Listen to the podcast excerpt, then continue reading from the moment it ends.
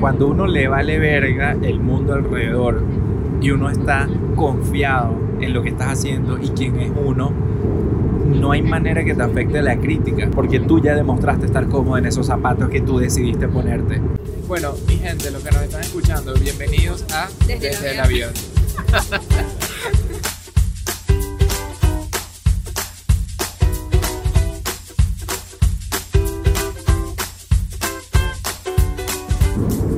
Hola a todos, una vez más estamos aquí volando desde el avión, les hablamos, estamos yendo a Miami desde Nueva York y hoy queremos, ¿tú quieres saludar a, o ¿Cómo no? Claro, déjame saludar. ¡Epa! ¿Qué dicen? hoy queremos hablarles de una frase célebre y cómo nosotros hemos, nos hemos adueñado un poco de esa, de esa frase y cómo también hemos, la hemos utilizado de una manera que nos ha beneficiado muchísimo y queremos compartir con Yo ustedes. diría, sí, yo diría que no nos hemos adueñado, sino que les vamos a explicar cómo nosotros convertimos esa frase en una propia frase. Y primero, yo creo que les deberíamos de preguntar si han escuchado eso. ¿Quién aquí ha escuchado? Y obviamente no los estamos viendo, así que no levanten la mano, por favor. Levántenla, no pasa nada, están en sus carros, en el software, Pero- no importa. Pero sí, En la pero- oficina. Pero sí, este, les quiero preguntar si han escuchado antes la frase en inglés, se llama, de- o sea, dice, fake it until you make it. Fíngelo antes que lo logres. Hasta que lo logres. hasta que lo logres, correcto. O sea, Sí. finge hasta que lo logres. Esa es la frase. Sí, ¿Han ¿levantaron la mano? ¿Sí? ¿Cuántas? 100. Porque Wow. Porque es que yo no sé si esa es una frase que se decía aquí en Estados Unidos. O, O sea, yo no la he escuchado en español, entonces me imagino que no sé por qué no es un concepto de Latinoamérica. Pero piénsenlo un segundo, ¿no? Vamos a pensarlo. Fíngelo o finge hasta que lo logres. ¿Qué significa eso? Finge hasta que lo logres. Aquí en Estados Unidos se usa mucho Sí. para cuando las personas de repente, este, claramente no están en una posición o no, han- o, o- o no se supone que estén haciendo algo, pero la gente le dice, bueno, finge que, Sí. finge que sí te lo mereces. Sí, como finge que sí". pretende. I'll, I'll- I'll get a water. ¿Tiene las botellitas de agua? Ah, ok. Sí. One bottle of water. Ya. Thank you. Thank you. Ajá, por ejemplo, por ejemplo, esto me dio mucha risa. El otro día nos, nos llevaron a hablar a Deloitte, ¿verdad? Y le íbamos a hablar a los interns. Pasantes. los pasantes, que, que está, son, son niños, ¿verdad? De universidad, o sea, no son niños, pues, son gente de universidad, son gente universitaria. Pero cuando, o sea, cuando llegamos al lugar y los vemos, nos damos cuenta, o sea, parecen adultos. ¿Por qué? Porque están vestidos de oficina, las niñas con tacones, con collares, zarcillos, este, trajes, chaquetas, y los niños todos súper enchaquetados, encorbatados. Y yo decía, ya va, esta gente va a la universidad. O sea, les llevo cuántos años yo. Me sentía que estaba con gente mayor que yo, solo por cómo ellos estaban vestidos. Y esa es una manera de Eso, fingir. eso es un gran ejemplo porque son chamos que no saben todavía lo que es la vida profesional. Muchos de ellos probablemente nunca en su vida habían trabajado. Esta iba a ser su primera experiencia profesional. Y entonces les tocaba fingir, ¿no? Vestiéndose así, tratando de hablar así como sofisticado. Sí, hacerse los interesantes. Hacerse los interesantes. Y por dentro están cagadísimos. Claro, por dentro son unos chamos, bueno, tú y yo pasamos por eso. O sea, Sí. Éramos unos chamos que no sabíamos nada de la vida y no tenía ni idea de lo que era estar en una oficina, pero nos tocaba fingirlo hasta... Hasta que te, en verdad te conviertes en esa persona, esa persona de que oficina, que sí te sientes cómodo vistiéndote de esa manera a diario.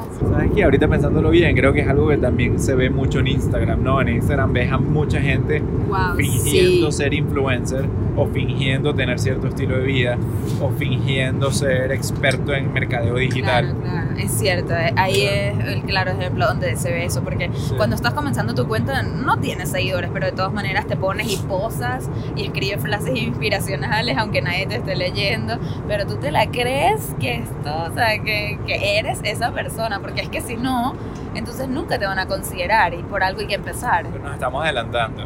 Porque Porque bueno, porque estamos hablando de la frase original, Sí. que era finge hasta que lo logres.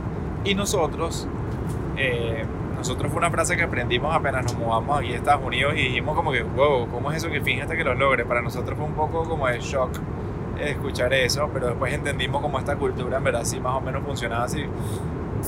Y después entonces nosotros empezamos a pensar más allá de eso.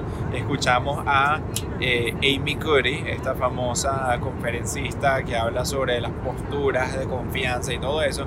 Es decir, no, yo cambio la frase, dice Amy Curry, de, en vez de finge hasta que lo logres, es finge hasta que te conviertas en eso, en esa persona, que sería fake it until you become it. Sí. Y entonces eso a nosotros nos gustó mucho más y nos hizo más sentido porque no es como que finge hasta que lo logres por lograrlo. Es como que hasta que te- realmente te conviertas, como que pases de haber fingido algo a, A- a ser. convertirte, a ser esa persona que estabas tratando. Entonces nosotros lo llevamos un poco más allá y empezamos a pensar tú y yo en decir, oye, esa frase está chévere, pero no nos gusta el tema de fingir. Sí, se siente falso, se, Se siente siente como si estás engañando a la gente. Correcto. Y nosotros no queremos engañar ni recomendarles a ustedes que engañen tampoco. Exacto, entonces para nosotros, y yo te voy a reconocer esto, Michelle, esto es algo que tú me enseñaste a mí, y no por decírmelo, con tus acciones. O sea, yo creo que es algo que a ti se te ha dado muy natural, y yo creo que yo por el contrario nací sin esa manera de pensar. Eh, y es que tú en vez de fingirlo, tú siempre te lo has creído. Entonces es distinto fingir algo. Fingir es como que saber que no, Que te no lo eres. No lo eres, no te lo crees. Y que estás engañando. Pero estás engañando, estás fingiendo. Y que los demás se lo creyeron. Como A, a mí esa vaina a mí no me inspiraba, lo de fíngetelo. Entonces, a mí el tema de ver como tú lo hacías, que era, ok, no vamos a fingir, sino vamos a creer que nosotros podemos llegar a ser esa persona, vamos a creer en nosotros. creer en nuestro potencial, porque en obviamente al principio, por ejemplo, cuando empecé a ser conferencista, yo no es que me creo la mega conferencista, pero yo sí creo que yo puedo ser una buena conferencista y que mi mensaje es valioso. Y ojo, puede ser que al principio el resultado de toda esta creencia y hacerlo y vaina puede ser que sea que estás fingiendo algo porque bueno, todavía no eres conferencista. No lo he demostrado y ser. no lo has demostrado, exacto. Entonces, pero es un tema de cómo uno, el ángulo que uno le da a las cosas, ¿no? Pero lo que te quería decir es que a mí me inspiraste mucho porque tú me dijiste, Adam, yo soy de las personas que creo que puedo hacer esto y yo, y, y- y sabiendo que te vas a convertir en esa persona, básicamente. Entonces tu frase sería, créetelo hasta que te conviertas en esa persona. Hay un libro que a mí me inspiró demasiado. Ya yo los compartí esto una vez en, en mi cuenta de Instagram, así que si me siguen de cerquita, pues van a, a saber de lo que estoy hablando. Pero es un libro que yo compré cuando yo estaba en college, que se llama It's not how good you are, it's how good you want to be. Que traducido es, no es qué tan bueno eres, es qué tan bueno quieres ser. Y cuando yo leí la portada de ese libro, yo sabía que me estaba hablando a mí, porque ese soy yo. Yo sé que yo no era la diseñadora eh, estrella en ese momento, pero yo sabía que yo quería ser una buena diseñadora. Yo, yo puede que no tenga el reconocimiento que, que, que- del momento, en ese momento que yo quería, pero yo sabía que lo iba a tener. Yo confiaba en ese potencial mío. Ya va, que el capitán nos está diciendo. Oyeron, ¿no? Que se pongan los cinturones una vez más porque va a haber turbulencia. No, mentira, todo bien. Em, entonces, a mí ese libro me habló demasiado y se los recomiendo porque realmente, bueno, yo me identifiqué mucho y estoy segura que hasta los que no se identifican tienen mucho que aprender de, de lo que dice, porque es eso, es creer en uno mismo y en el potencial que uno tiene. Y tienes que comenzar por creértelo, porque si tú no te lo crees, probablemente no lo, no lo seas. Todo este tema surge y me, me causó mucho interés porque, como ustedes ya saben, y lo que les acabamos de decir, yo siempre me creo, ¿sabes? Lo que en verdad, aunque no lo sea en ese momento, me creo que lo puedo ser o, o que ya lo soy, aunque todavía no lo he logrado. Y Adam tiene mucho más ese síndrome del impostor, del cual yo creo que no, no sufro casi. Este, Casi. Casi. No sufres nada. no su- No sufres nada del síndrome del impostor, tú eres lo contrario. Ok, eso. Y entonces es otra de nuestras diferencias bastante fundamentales, ¿no? Como que yo digo, claro que sí, yo soy lo máximo, este, claro que me contratan, ¿por qué no? Si, si mi mensaje es rechísimo, como que yo en verdad me creo mi vaina y am todo cuestionador. Eh, dice, pero ¿por qué nos contratan? ¿Pero por qué nos pagan? ¿Pero por qué nos tratan así? ¿Por qué nos dejan botellas de champaña en las cuartas X? ¿sabes? Todo se lo cuestiona yo, pero nada me lo cuestiono. Yo como que obvio que nos dejan todas estas cosas. Obviamente que sí, claro que sí. Entonces, el otro día, hace no mucho, hace que una semana máximo, estábamos en la casa y Adam se me queda viendo y me dice, siento que te convertiste en eso que prometías ser. Y hasta en plural, nos convertimos. Ya, como que no sé qué te pasó, no sé cuál fue tu realization del momento, así como tu epiphany que, que Bueno, honestamente estaba como que haciendo un análisis de nuestro negocio y haciendo un análisis de nuestro calendario y todo lo que tenemos eh, por delante. Y también estaba pensando en que habías terminado de escribir el libro justamente esta semana.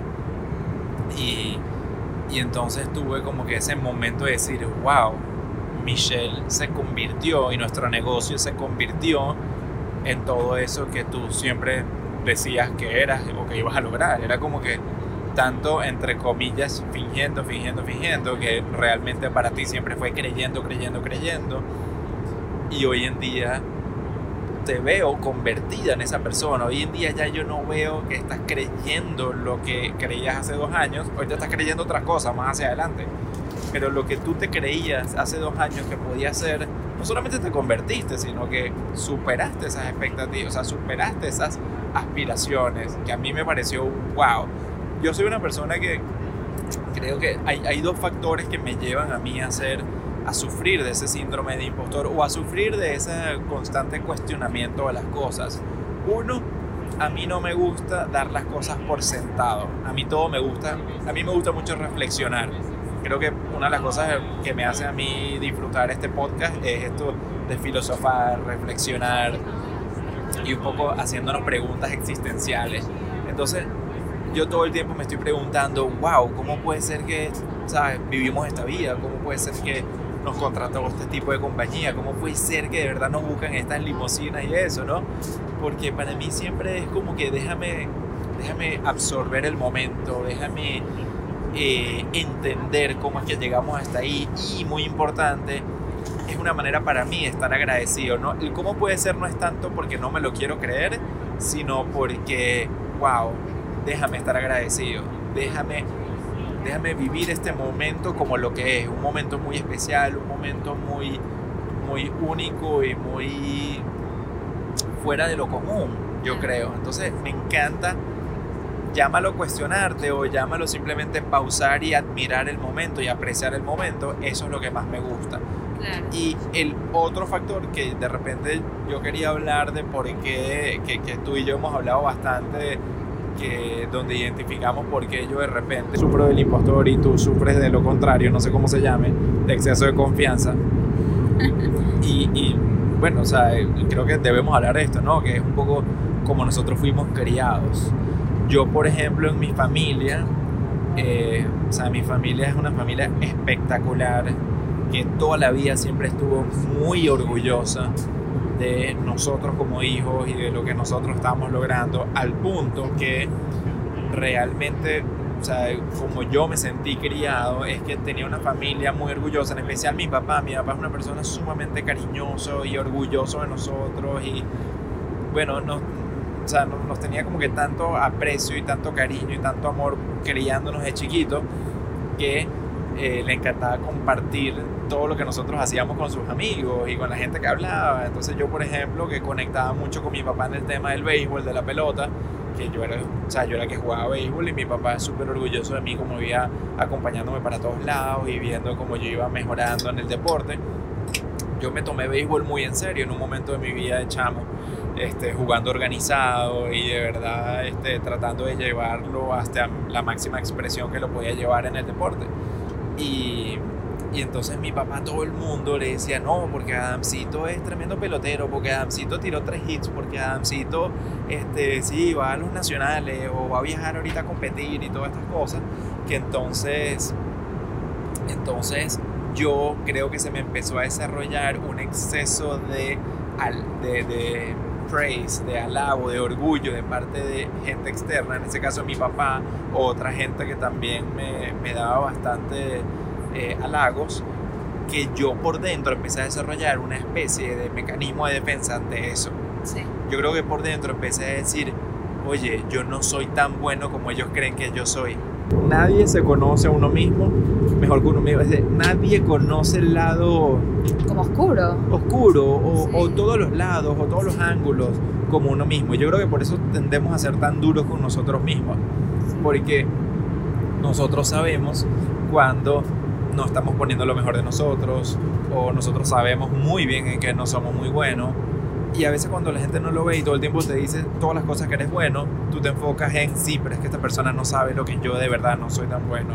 Entonces es difícil, naturalmente uno tiende a uno tiende a, a, a fincarse mucho en los propios errores de uno, uno tiende a pararle más a lo negativo de uno porque de alguna manera el mundo de afuera está viendo como que lo positivo o lo que uno pone ahí que es lo cool.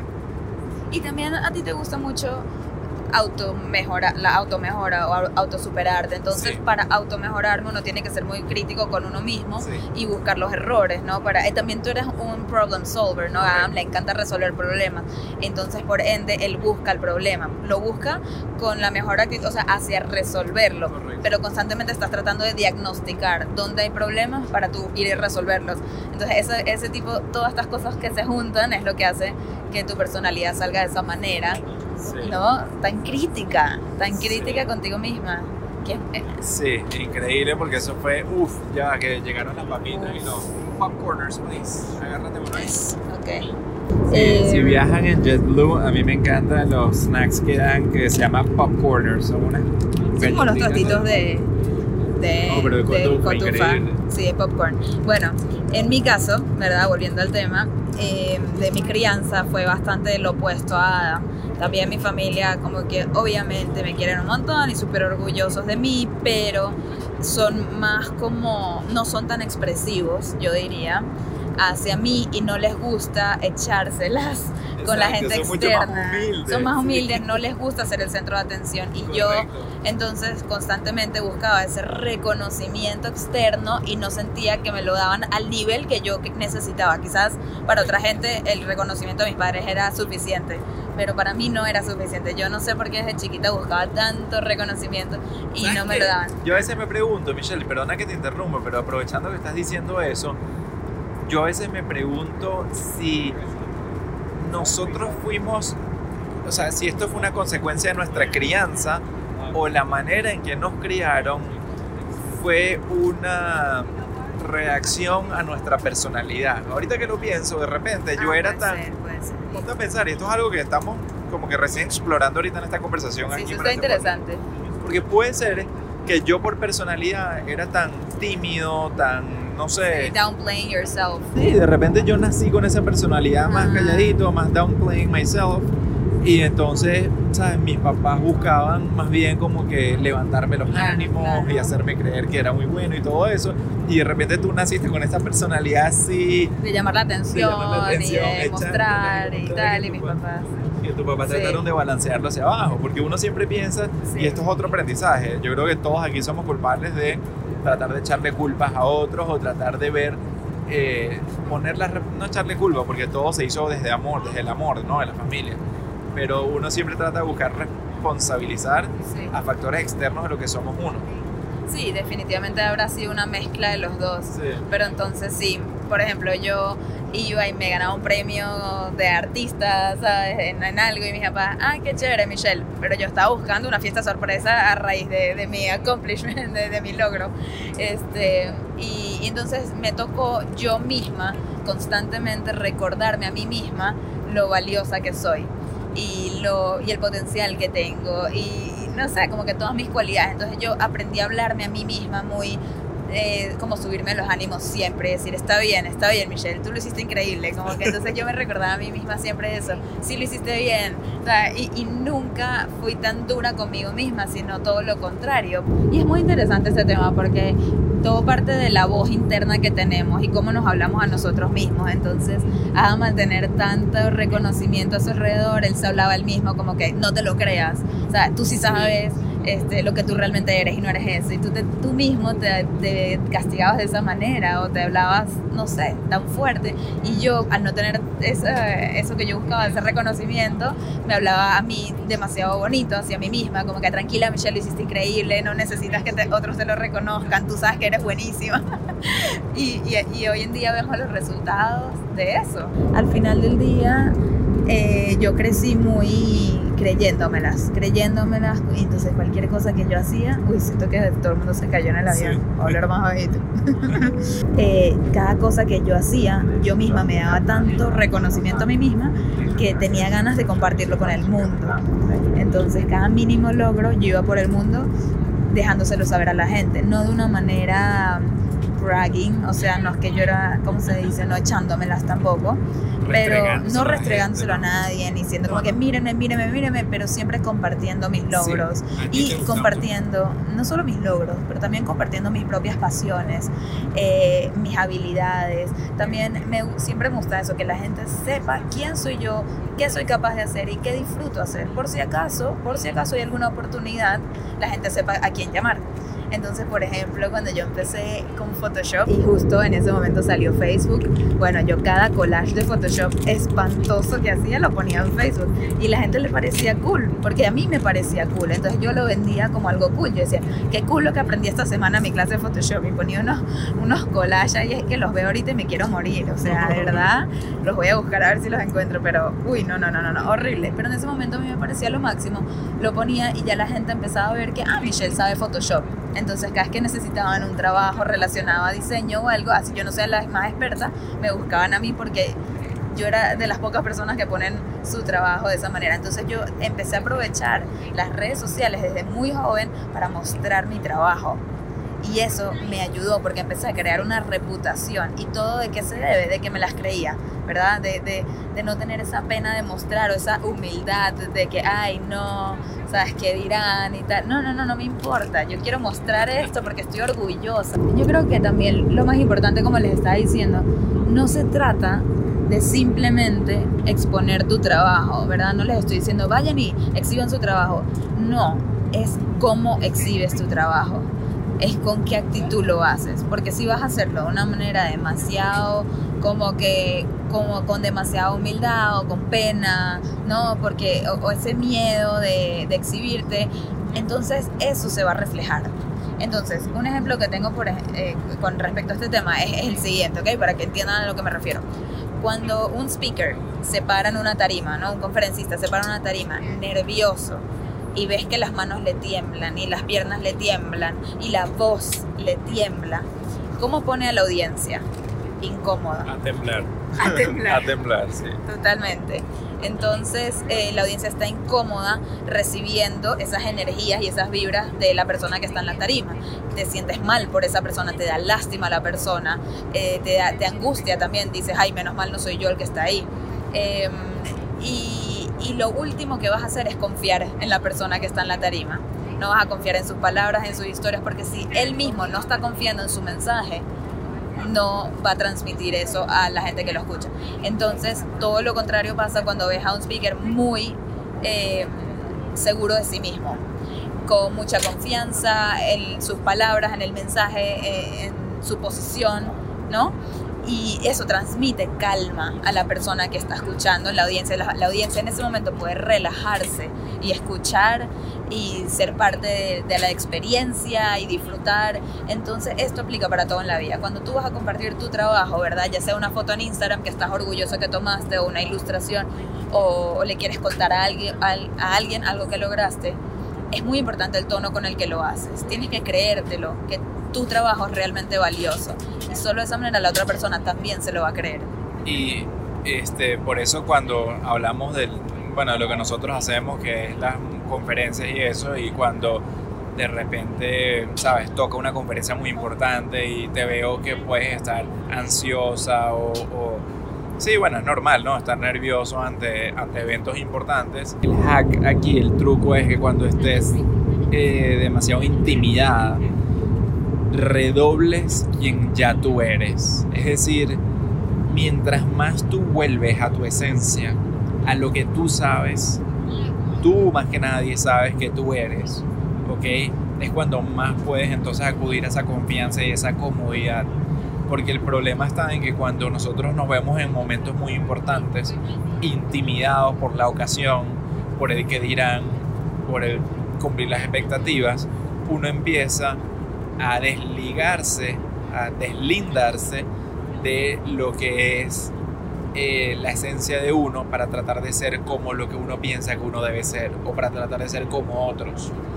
Entonces es como que, uy, no, se supone que debería hablar como tal persona, o se supone que eh, debería de sonar como un experto, se supone que debería hacer tal y tal cosa. Y eso cuando estás en una tarima, por ejemplo, y te ataca ese momento entonces de, de, de, no bueno sí, pero de intimidación, ¿verdad? Y tratas de ser esa persona que en verdad no eres, ahí te ataca el, la- la- el self-doubt, ¿no? La duda, Sí. porque te estás dando cuenta que no estás siendo esa persona. Entonces, lo mejor en ese caso, para lograr esa comodidad y que tú estés cómoda en el escenario y que la audiencia esté cómoda escuchándote, es double down, que es redoblar en quien ya uno es. Sí, no en quién crees que debería ser, sino en quién eres. Por ejemplo, em, cuando yo em- eh, empecé a dar conferencias en compañías, ¿verdad? Me traían a estas compañías enormes, cuando llegaba que veía puros hombres enflusados, ¿verdad? Hombres y mujeres también enflusados de más de 50 años y yo me intimidaba muchísimo. Yo los veía y decía, ah, no voy a entrar bailando reggaetón. Y ya me decía como que ahora más que nunca vas a entrar bailando reggaetón y yo no, esta gente no va, no va, no, no, no, no, no, me da demasiada pena, que van a pensar de mí, que estoy loca, ¿sabes? No creo que van a como relacionarse conmigo si entro bailando reggaetón. Y ya me decía, más que nunca, Michelle, ahora tienes que ser quien eres tú, ahora tienes que hablar con tu acento, ahora tienes que ser la auténtica persona que eres tú, la, la, la, la entrepreneur, la, ¿sabes? la que enfrentó los miedos. Es que cuando uno está cómodo en sus zapatos, cuando uno le vale verga el mundo alrededor y uno está confiado en lo que estás haciendo y quién es uno, no hay manera que te afecte la crítica. Sí, O sea, no hay manera que te ataquen, claro. porque tú ya demostraste estar cómodo en esos zapatos que tú decidiste ponerte. Y esto me lleva a un ejercicio que siento que me ha ayudado mucho a mí a- y a, y a muchísima gente. Quiero que ustedes también se tomen un tiempo y lo hagan, no en este momento mientras vayan el podcast, pero apar- apenas terminen de escucharlo, si tienen un chance. Sí, me- pero de todas maneras lo van a ir pensando, pues. Sí, quiero que lo vayan pensando, pero en verdad, en verdad, en verdad quiero que lo hagan. Quiero que abran una nota en su celular y hagan este ejercicio. Tengo años haciendo, es algo que aprendí en Google. Cuando di una de mis charlas en Google, alguien me enseñó este ejercicio y me pareció tan valioso que lo sigo aplicando. Entonces, el ejercicio en inglés se llama I'm remarkable because. Y yo traduzco eso a soy valioso o valiosa porque blank, ¿no? Como que punto, punto, punto. Ustedes dirán por qué. Y este ejercicio se basa en entender cuáles son las cosas que genuinamente nos hacen valiosos por quienes ya somos, ¿ok? No es quien queremos ser, no es quienes eh, la gente espera que seamos, no, es quienes ya somos nosotros. Y entonces hay que resaltar estas cosas para creérnoslas porque son ciertas, ¿ok? Y para poder compartirlas con los demás. Esto es la base de todo, como les decíamos, toda, eh, todo nace de poder creerse quién es uno. Y entonces para eso tienes que conocerte. Es interesante porque veníamos hablando al principio del podcast de creerse el potencial de uno. Sí. Pero ¿cómo uno va a creer en el potencial de uno si uno antes no está creyendo en quién ya es uno? Claro.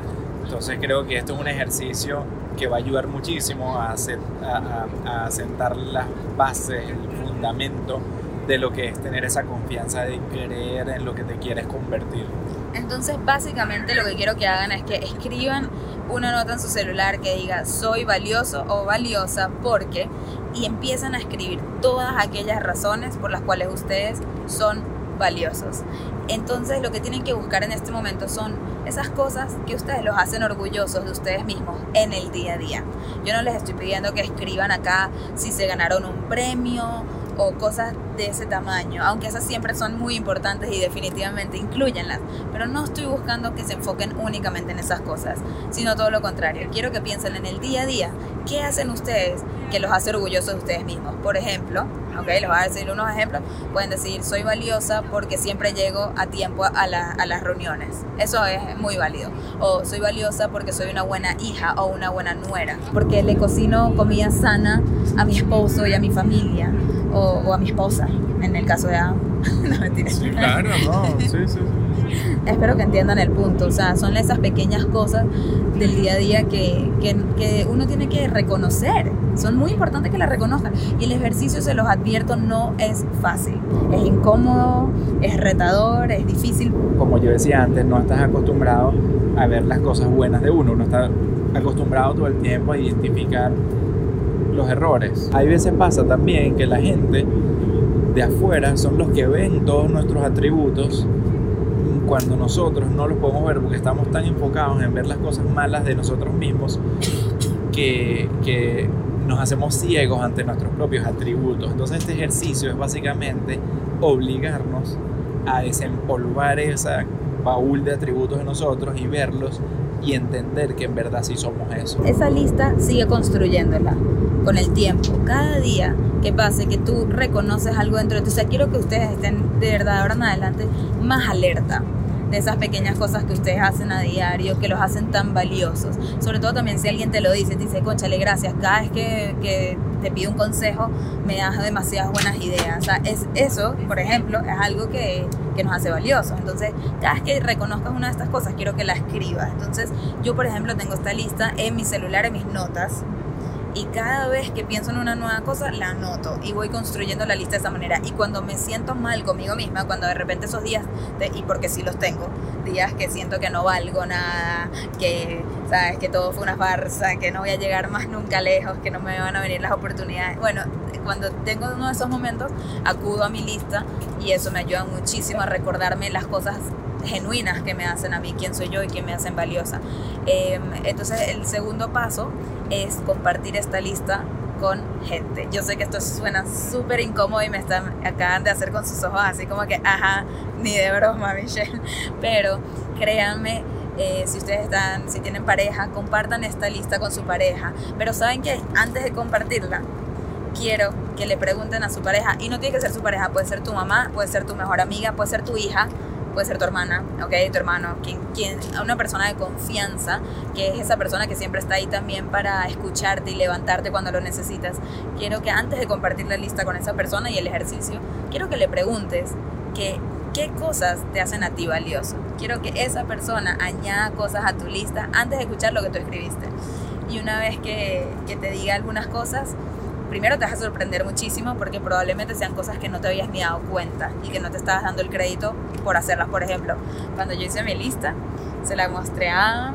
Eh, No, antes de mostrársela le pregunté, le dije a ¿qué cosa te parece que me hace valiosa? Quiero que me digas por lo menos una, dos o tres cosas. Me dijiste, eres valiosa porque amas la vida. Nunca se me hubiese ocurrido escribir eso. No sé ni cómo se te ocurrió a ti, pero Para mí es muy obvio ver cómo tú amas la vida.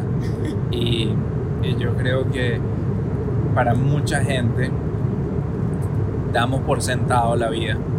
Mucha gente a veces somos malagradecidos. No me gusta decir mucha gente porque me incluyo. Sí. Muchas veces somos malagradecidos con, con una vida que, que es de, pues, súper afortunados de tenerla. ¿no? sí.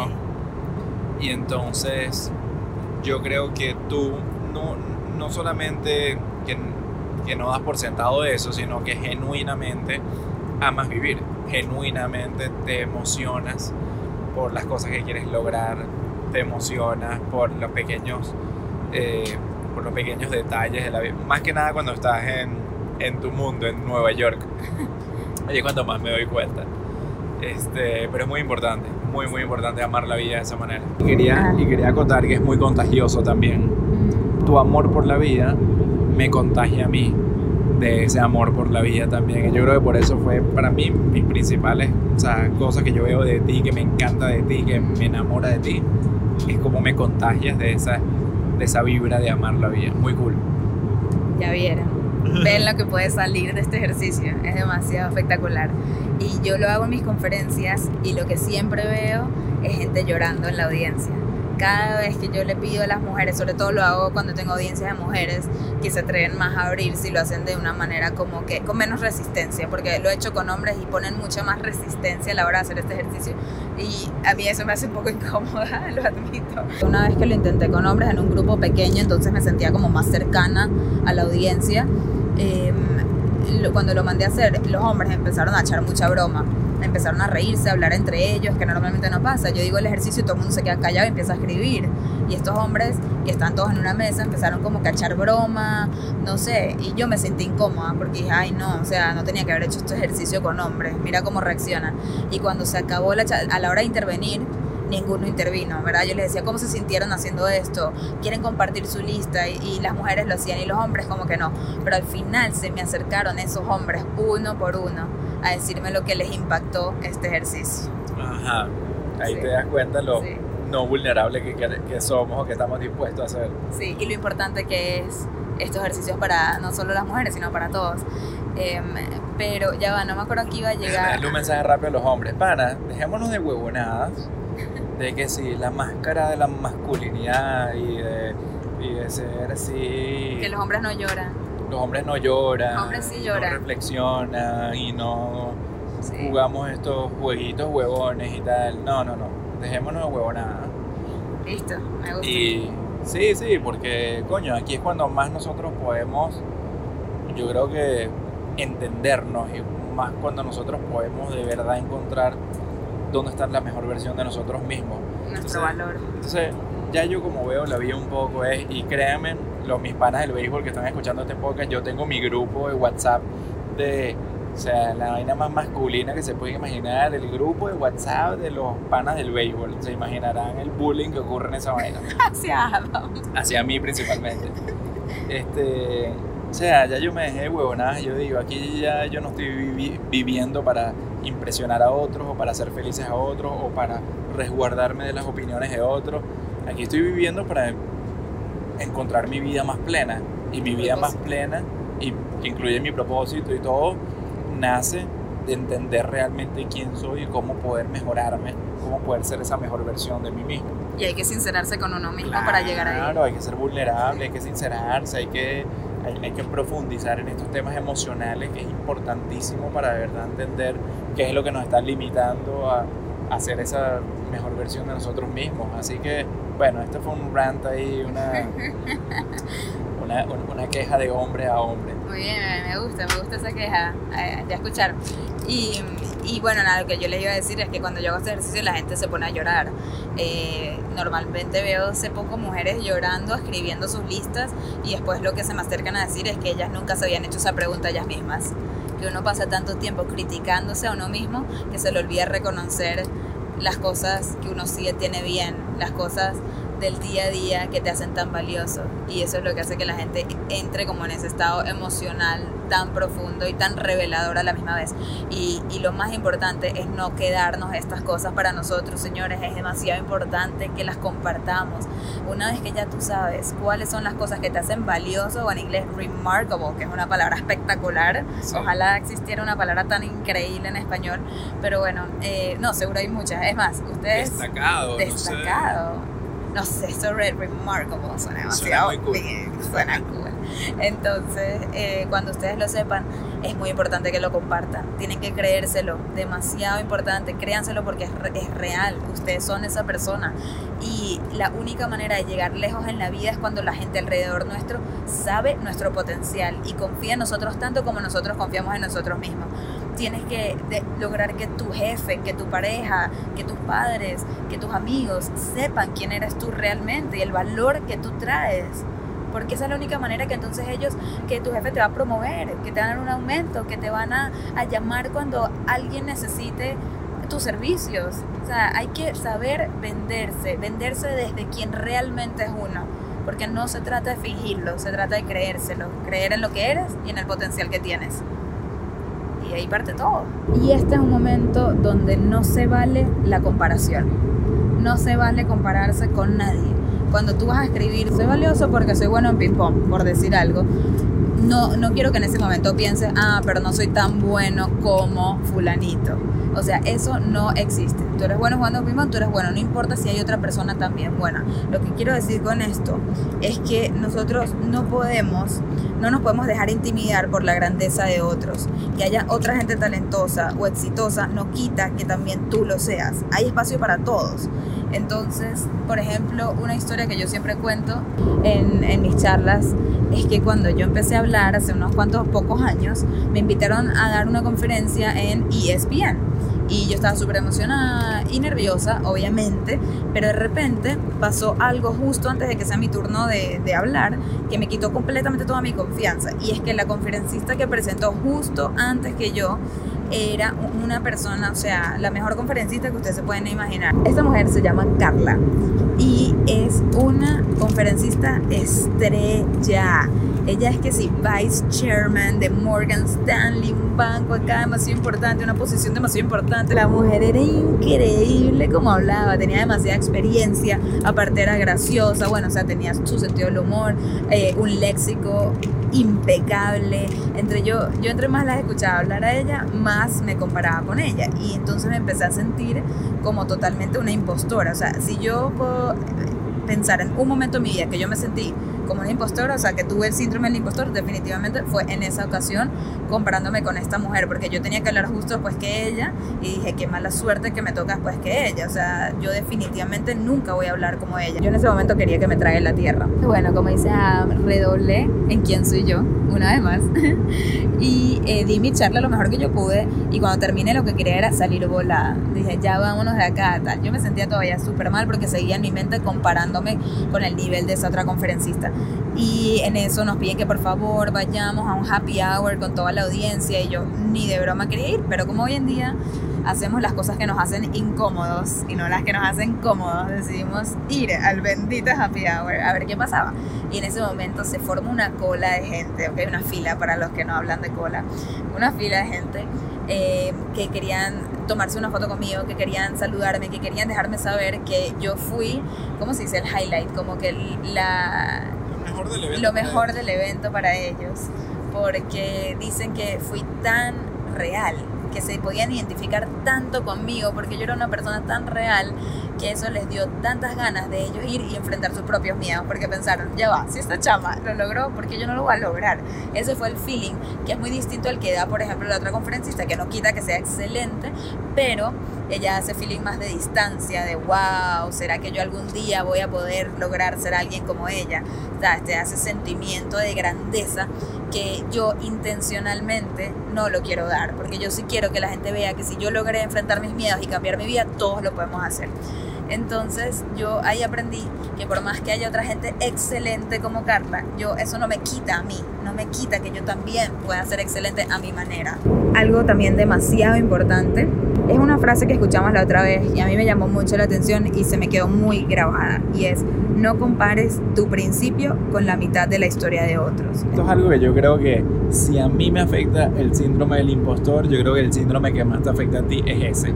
Es Ajá. el de tú quieres creerte tanto y esto va un poco casi que eh, es importante para mantener un balance con lo que hablamos al principio de creérselo hasta, hasta convertirse. Esto, esto te da un poco esa perspectiva de que, ok, créetelo, pero entiende dónde estás parada. Y es algo que te pasa a ti que eres tan creyente en ti misma y tan soñadora que juras que ya tú tienes que ser Brené Brown, pues. O sea, y, y- y ves, ves los logros de gente increíble que tiene 10 o 20 años fajados, fajados Sí. no se dice, No. tiene 10 o 20 años esforzándose y dando demasiado de ellos y de su tiempo para lograr cosas que hoy en día están logrando. Tú no puedes pretender en tus primeros tres años de, de- de carrera o de, de- este mundo, en esta industria, no puedes pretender tener lo mismo que ellos. Este, Sí. porque no, no, ¿sabes? Estás en el principio. Sí, eso es algo que, por ejemplo, me pasó que con, nuevamente les nombro a Rachel Hollis, que en una de esas ella puso un, post, ¿verdad? Cuando sacó su último libro, bueno, el penúltimo, porque ella sacó otro, pero bueno, el que la hizo, la disparó a la fama, pues. Cuando ella en eso saca un post que dice que logré 2 millones de ventas, estoy demasiado emocionada y tal, y yo vi eso y me emocioné inmediatamente y dije como que, wow, si ella logró 2 millones de ventas de libros, ¿será que yo también puedo lograr 2 millones de ventas? Y me emocionó demasiado cuando me terminó de leer el post, lo que dice es que este es su quinto libro. Y ahí entiendo que yo no puedo comparar mi primer libro con el quinto libro de otra persona. No quiere decir que el mío no le vaya éxito. Quizás sí, quizás vendo dos millones con mi primer libro. Pero no puedo tener esas expectativas y, y creer tan, eh, ¿cómo se dice? Inocentemente que yo con el poco recorrido que tengo voy a estar al nivel de una persona como Rachel Hollis que tiene tantos, tantos, tantos años en esta industria. Yo hace tres años estaba sentada, no, bueno, cuatro años estaba sentada en mi oficina respondiéndole a mi jefa, haciendo campañas de publicidad para Winn Dixie, para Wendy y para Hershey's. O sea, nada que ver con lo que hago hoy en día. En muy pocos años hemos logrado mucho, pero todavía no puedo compararme con esa gente que tiene 10 o 20 o 30 años en la industria que yo todavía soy muy nueva. Sencillamente es una manera, es una herramienta de eh, poder soñar en grande, creer en el potencial, pero siempre muy importante estar aterrizado, Sí. saber, como decimos, coño, no memos fuera el perol. Y tener la calma y el entendimiento que no es todavía nuestro momento de pegarla, es momento de construir, por ejemplo. Y que sí nos va a llegar. No porque no nos ha llegado significa que no nos va a llegar ese momento. Y para concluir, quiero dejarlos con una pregunta que a veces nosotros nos hacemos y es cuando el síndrome del impostor ataca, ¿verdad? Cuando de repente nos dan una promoción o alguien nos halaga o en nuestro caso, por ejemplo, nos contrata un cliente que no nos los podemos creer y nos dan un trato excepcional. Una pregunta que nos hacíamos era, ¿pero por qué a nosotros? Como que, wow, de todos los speakers que hay me contrataron a mí, ¿por qué a mí? Si yo apenas estoy comenzando, si yo lo que hice fue un proyecto, si yo, y uno empieza a pensar por qué a, por qué a uno, y, y buscas todas esas razones de por qué uno no se lo merece. Y yo lo que quiero es eh, motivarlos a que cambien la pregunta y se pregunten, ¿por qué no a mí? Claro que yo lo valgo. Que no solamente eso, sino que al tú hacer la pregunta, ¿por qué no a mí, coño? Es como que estás partiendo de todo lo que ya tú crees dentro de ti. Estás partiendo de todo ese lado de, de confianza, de autoconfianza y de atributos que tú sabes que tienes, que entonces te preguntas, ¿por qué no a mí? Claro que yo. Por ejemplo, cuando hace unas semanas me llama uno de mis clientes y me dice, conchale Michelle, ya que vas a estar aquí eh, en el evento y le vas a hablar a los empleados, ¿por qué no este, mod- moderas un panel que tenemos al día siguiente y entrevistas a dos CEOs que vamos a invitar a hablar también a la conferencia? El CEO de SAP o SAP y a la CEO de Flywheel, que es una de estas compañías como de spinning, así como Soul Cycle o, o Pelotón.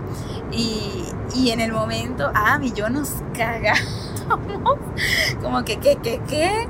¿Quieren que yo entreviste? Yo nunca he entrevistado a alguien. ¿Quieren que yo modere un panel? Yo nunca he moderado un panel. Como, como, como que, ¿por qué yo? Empecé a pensar, ¿no? Como que, ¿por, ¿por qué me elegirían a mí para hacer esto? Están locos esa gente que están confiando en mí.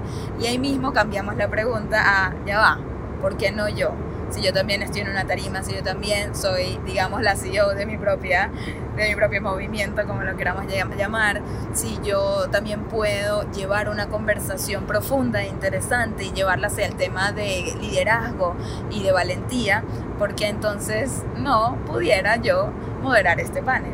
Y al cambiar la pregunta de esa manera, pues me lo creí, me, me creí capaz y de una le dije que sí. Y cuando hice el panel, lo primero que me dijo Adam, cuando me bajé ya de la tarima y se fue la gente, ¿qué fue? Que estaba muy orgulloso de ti, Sí. porque te hayas convertido en esa moderadora, ¿no? Sí, Es muy cool y eso nos ata a lo que hablábamos al principio, de que, de que tú creíste al aceptar el panel, creíste que si te, como que porque no tú, creíste que lo podías hacer para, creíste en ese momento para que te convirtieras en esa persona Sí. y al bajarte del panel, tú ya te habías convertido en esa moderadora porque lo habías hecho. Sí, y entonces es eso, es creerse capaz. Yo, yo me creí capaz de moderar un panel con dos personas tan, tan importantes. Y uno tiene que creerse capaz de conseguir el aumento que quiere, capaz de conseguir el trabajo que quiere, capaz de ser amado, capaz de lograr las metas que uno tiene en la vida. Si tú te crees capaz y pones el trabajo necesario, porque esa es la clave, ¿ok? No solamente creerse, creerse capaz es muy importante para empezar a soñar, Bueno, pero es- después es poner el trabajo y lo vas a lograr. Bueno, claro, es que, y si ya has venido haciendo el trabajo, es lo que te va a llevar a entender de por qué si eres capaz. Es otra vez escribir esos atributos. Sí. No vas a escribir unos atributos sobre algo que en verdad no estás haciendo. Sí, Entonces yo es creo un que... todo- ciclo. Sí, sí, es un ciclo que empieza por en verdad eh, desempolvar ese baúl de los atributos y recordarse y, y identificar de verdad las cosas que a uno lo hace capaz, que a uno lo hace valioso y que a uno lo hace merecedor de esa vida que tanto soñamos. Así que dense crédito, por favor, porque lo tienen. Yo creo demasiado, yo creo profundamente. Ah, me lo pregunta, me dice Michelle, ¿tú de verdad crees que todo el mundo tiene el potencial de lograr, sabes, grandeza? Y yo sí, genuinamente lo creo, que donde hay ganas y donde hay, sabes, no sé, para mí las ganas es lo principal, porque las ganas te llevan a aprender, las ganas te llevan a superarte, las ganas te llevan a ser humilde y querer escuchar y ponerte la orden y conectar con gente. Yo creo que las ganas, muchas ganas, es lo que es la clave. Así que bueno, con esto los dejamos. ¿Quieres aportar algo más o despedirte? Eh, no, bueno, me despido porque esto se nos hizo larguito ya, pero yo, al igual que ustedes que me están escuchando, yo casi que fui un, un escucha aquí porque todas estas cosas me las tengo que recordar a mí a diario y vivir con Michelle es un gran recordatorio de eso. Este, pero al igual que muchos de ustedes, yo sigo, sigo luchando por tratar de entender y creerme mis propios atributos y poder descubrir y, y- y- y alimentar esas ganas que uno, que uno debe tener para ser esa mejor versión de uno mismo. Así que bueno, nada, chao a todos. Chao. chao. Espero que les hayan sacado muchísimo valor y queremos agradecerles a todos los que compartieron en sus stories el último podcast. Eh, wow, creció de una manera loquísima. Ha sido el episodio con más downloads que hemos tenido y fue gracias a ustedes por haberlo compartido. Así que una vez más, si les gusta este episodio, si sienten que hay valor acá y que la gente que los rodea a ustedes puede beneficiarse, los invitamos a compartir estos mensajes y, esto, y estos episodios. Y bueno, nada, muy agradecidos de corazón con todos ustedes que nos escuchan, los que llegan hasta el final, son lo máximo. Yo sé que agarran la ruta más larga para llegar al trabajo, solo para escuchar el final de este podcast. Así que ya, ya, lo dejamos, vayan a trabajar. Un besote, los queremos. Chao mi gente, abrazos.